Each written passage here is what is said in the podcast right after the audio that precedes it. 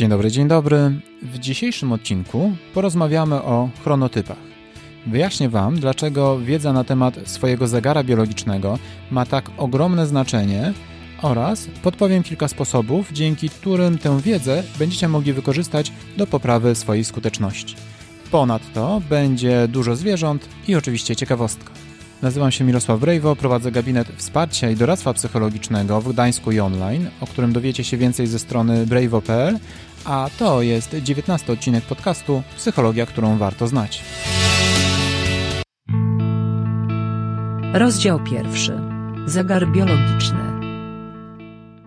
Temat chronotypów prawdopodobnie jest Wam całkiem dobrze znany, no bo pewnie większość z Was potrafi określić, czy jest sową, czy skowronkiem. Pewien problem polega jedynie na tym, że większość osób nie jest ani sową, ani skowronkiem. Ale zacznijmy od początku. Każdy z nas ma swój wewnętrzny zegar biologiczny, który ustala rytm funkcjonowania naszego ciała w ciągu doby. Decyduje o tym, kiedy powinniśmy zacząć czuć się senni, kiedy płuca powinny bardziej zacząć działać, kiedy należy zwiększyć ciśnienie krwi itd. Tak itd. Tak Rolę tego zegara pełni część mózgu nazywana jądrami nadskrzyżowaniowymi, Aczkolwiek dla dokładności należałoby zauważyć, że w gruncie rzeczy w organizmie mamy więcej takich zegarów, które koordynują poszczególne funkcje, natomiast jądro naskrzyżowaniowe pełni najbardziej istotną rolę w tym zakresie.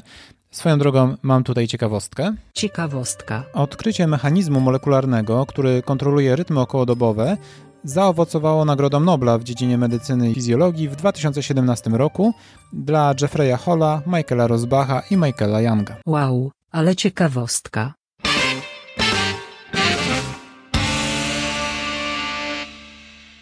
I istnienie tego rytmu dobowego to jest fantastyczna sprawa i zresztą nieprzypadkowo powstała, bo dzięki temu oczywiście jesteśmy dość dobrze skoordynowani z dniem i nocą, czyli jakby z funkcjonowaniem w ciągu e, doby. Stąd też mówi się, że ten rytm to jest rytm okołodobowy, ponieważ on nie trwa dokładnie oczywiście 24 godzin, e, może się troszeczkę zmieniać, ale faktycznie jest dość mocno powiązany i dzięki temu nasz organizm dba o to, żeby budzić nas w odpowiednich momentach, żebyśmy czuli się senni wtedy, kiedy jest najlepszy dla nas czas na sen, więc jest to bardzo, bardzo przystosowawcza funkcja, a jednocześnie, tak jak wspominałem, jest ona uwarunkowana w dużej mierze genetycznie. To znaczy, badania pokazują, że z tym naszym rytmem okołodobowym to właściwie niewiele możemy zrobić. I to jest bardzo duży problem, ponieważ w ostatnim wieku robimy bardzo dużo wysiłków, żeby ten nasz rytm zaburzyć. Oczywiście y, każdy z nas ma troszeczkę inny rytm dobowy, y, ale często tworzy się takie klasyfikacje chronotypów, czyli takich grup funkcjonowania. No i ta bardzo częsta to właśnie podział na sowy i skowronki, ale jest też podział na e, wilki, delfiny, lwy i niedźwiedzie, a pewnie jeszcze kilka innych związanych ze zwierzętami. Ale taki najprostszy podział to faktycznie jest na ludzi, którzy mają chronotyp poranny, czyli takich, którzy funkcjonują lepiej w godzinach porannych, chronotyp wieczorny, e, czyli to są te tak zwane sowy, czyli ludzie, którzy najlepiej funkcjonują w późniejszych godzinach. I pewnie każdy z Was w jakimś stopniu w swoim życiu starał się dopasować do jednej z tych dwóch grup, natomiast prawda jest taka, że co najmniej połowa ludzi to jest chronotyp tak zwany niezróżnicowany, czyli ludzie, którzy po prostu funkcjonują pomiędzy, czyli ani nie mają wielkiej potrzeby wczesnego wstawania, ani też nie mają zbyt dużej potrzeby siedzenia do nocy.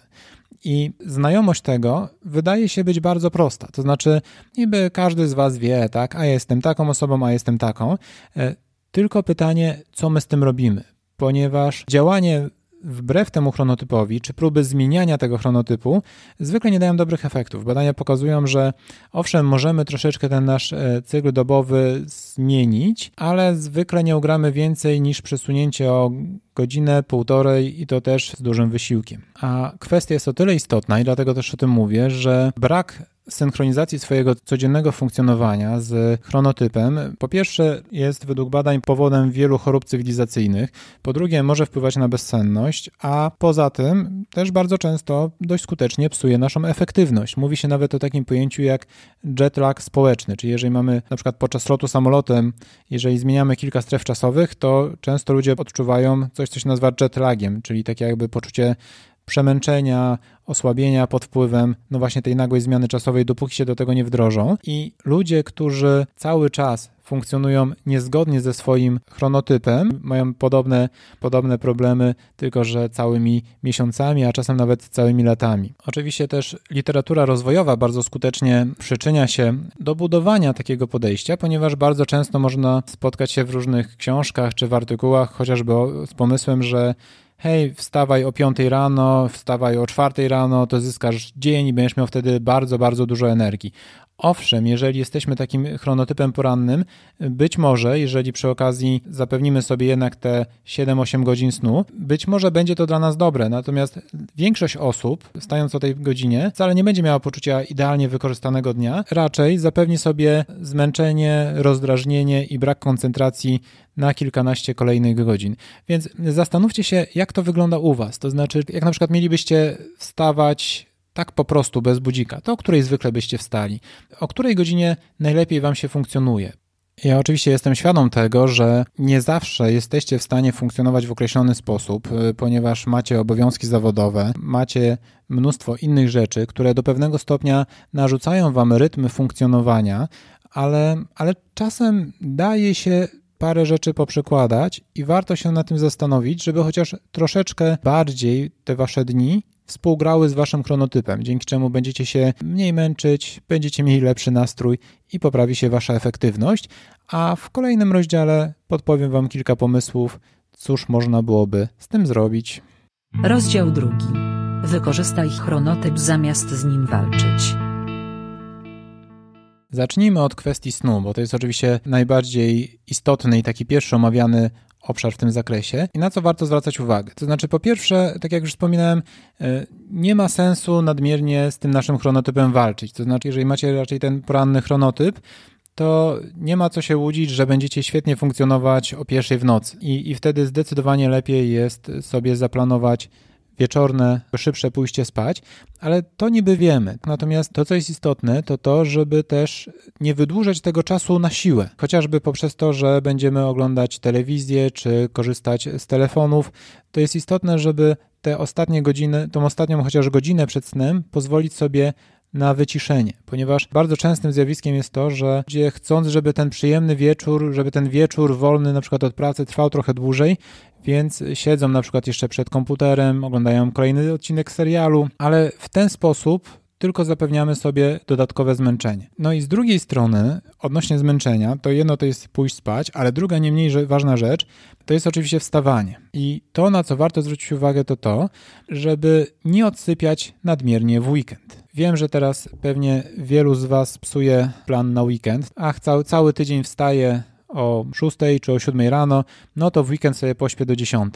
Na pierwszy rzut oka brzmi to jak świetny plan, ale w praktyce niestety nie jest aż taki dobry. Zaburzy nam nasz rytm okołodobowy i, i co prawda, dobrze, tego dnia pewnie będzie nam się funkcjonowało lepiej troszeczkę, jeżeli pośpimy dłużej, Natomiast przez kolejny tydzień prawdopodobnie będziemy czuli się osłabieni i ospali, zanim wrócimy do formy. Więc mimo wszystko, jakkolwiek brzmiałoby to okrutnie, to nawet jeżeli zdarzy Wam się trochę zarwać noc, albo nawet jeżeli mieliście bardzo trudny tydzień, to jeżeli standardowo wstajecie na przykład około godziny 7, to w weekend również warto wstawać około tej godziny. Możecie sobie leżeć w łóżku, czytać książkę, cokolwiek, ale raczej warto się obudzić. Oczywiście odnośnie snu, jeżeli chcecie się zregenerować, warto również rozważyć drzemkę, ale pamiętajcie o tym, żeby po pierwsze, nie była ona zbyt późno. Drzemka na 4 godziny przed planowanym snem z całą pewnością nie będzie dobrym pomysłem. I też optymalne drzemki to tak do 15, maks 20 minut, ponieważ dzięki temu łatwo Wam się będzie później rozbudzić i nawet jeżeli będziecie mieli wrażenie, że nie udało Wam się wyspać, nie martwcie się. To powinno wystarczyć do tego, żebyście się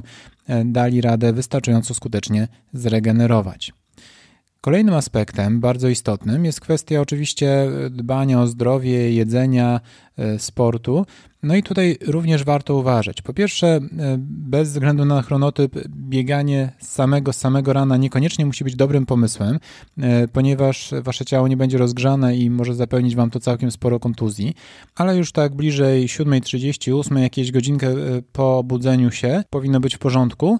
Przy czym, zwłaszcza jeżeli macie chronotyp wieczorny, to warto rozważyć trening wieczorem. Co jest nie mniej istotne, to oczywiście kwestia jedzenia.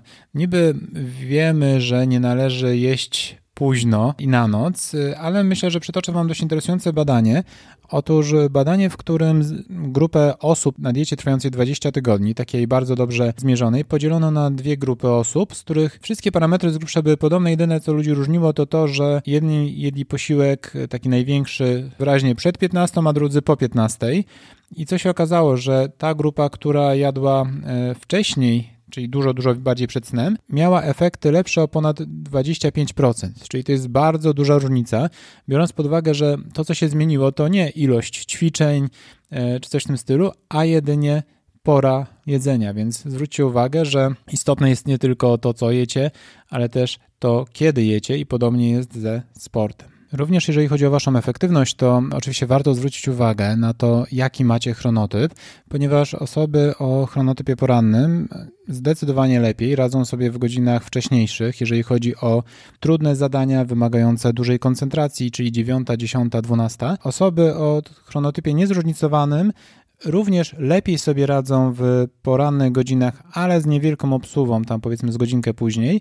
Natomiast osoby o chronotypie wieczornym szczytowe godziny mogą mieć nawet po godzinie 16, ale to jest główny podział. To, co jest kluczowe, to to, żebyście zaobserwowali u siebie, spróbowali zwrócić uwagę, kiedy macie największą efektywność, e, a to po to, żeby nie przegapić tych najlepszych chwil tak? Ponieważ bardzo często mamy jakieś swoje rutynowe działania typu dobrze, to zacznę od przejrzenia poczty albo od jakichś takich drobniejszych rzeczy, bo to jest na przykład początek dnia, a tymczasem może się okazać, że w tym momencie ucieka Wam Wasz najlepszy czas.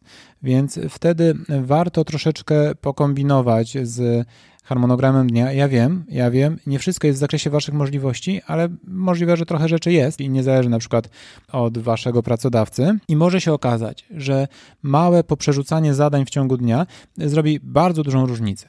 Natomiast, co ciekawe, jeżeli chodzi o kwestię znajdowania kreatywnych rozwiązań, to w tam lepiej sobie poradzimy, kiedy będziemy troszeczkę zmęczeni, tak? Czyli albo kiedy jeszcze nie będziemy tak do końca obudzeni. Więc z kolei osoby o chronotypie wieczornym potencjalnie łatwiej będą w stanie wymyślać kreatywne pomysły rano, a z kolei osoby o chronotypie porannym w godzinach popołudniowych, może nie jakichś bardzo późnych, ale tak bliżej wieczoru.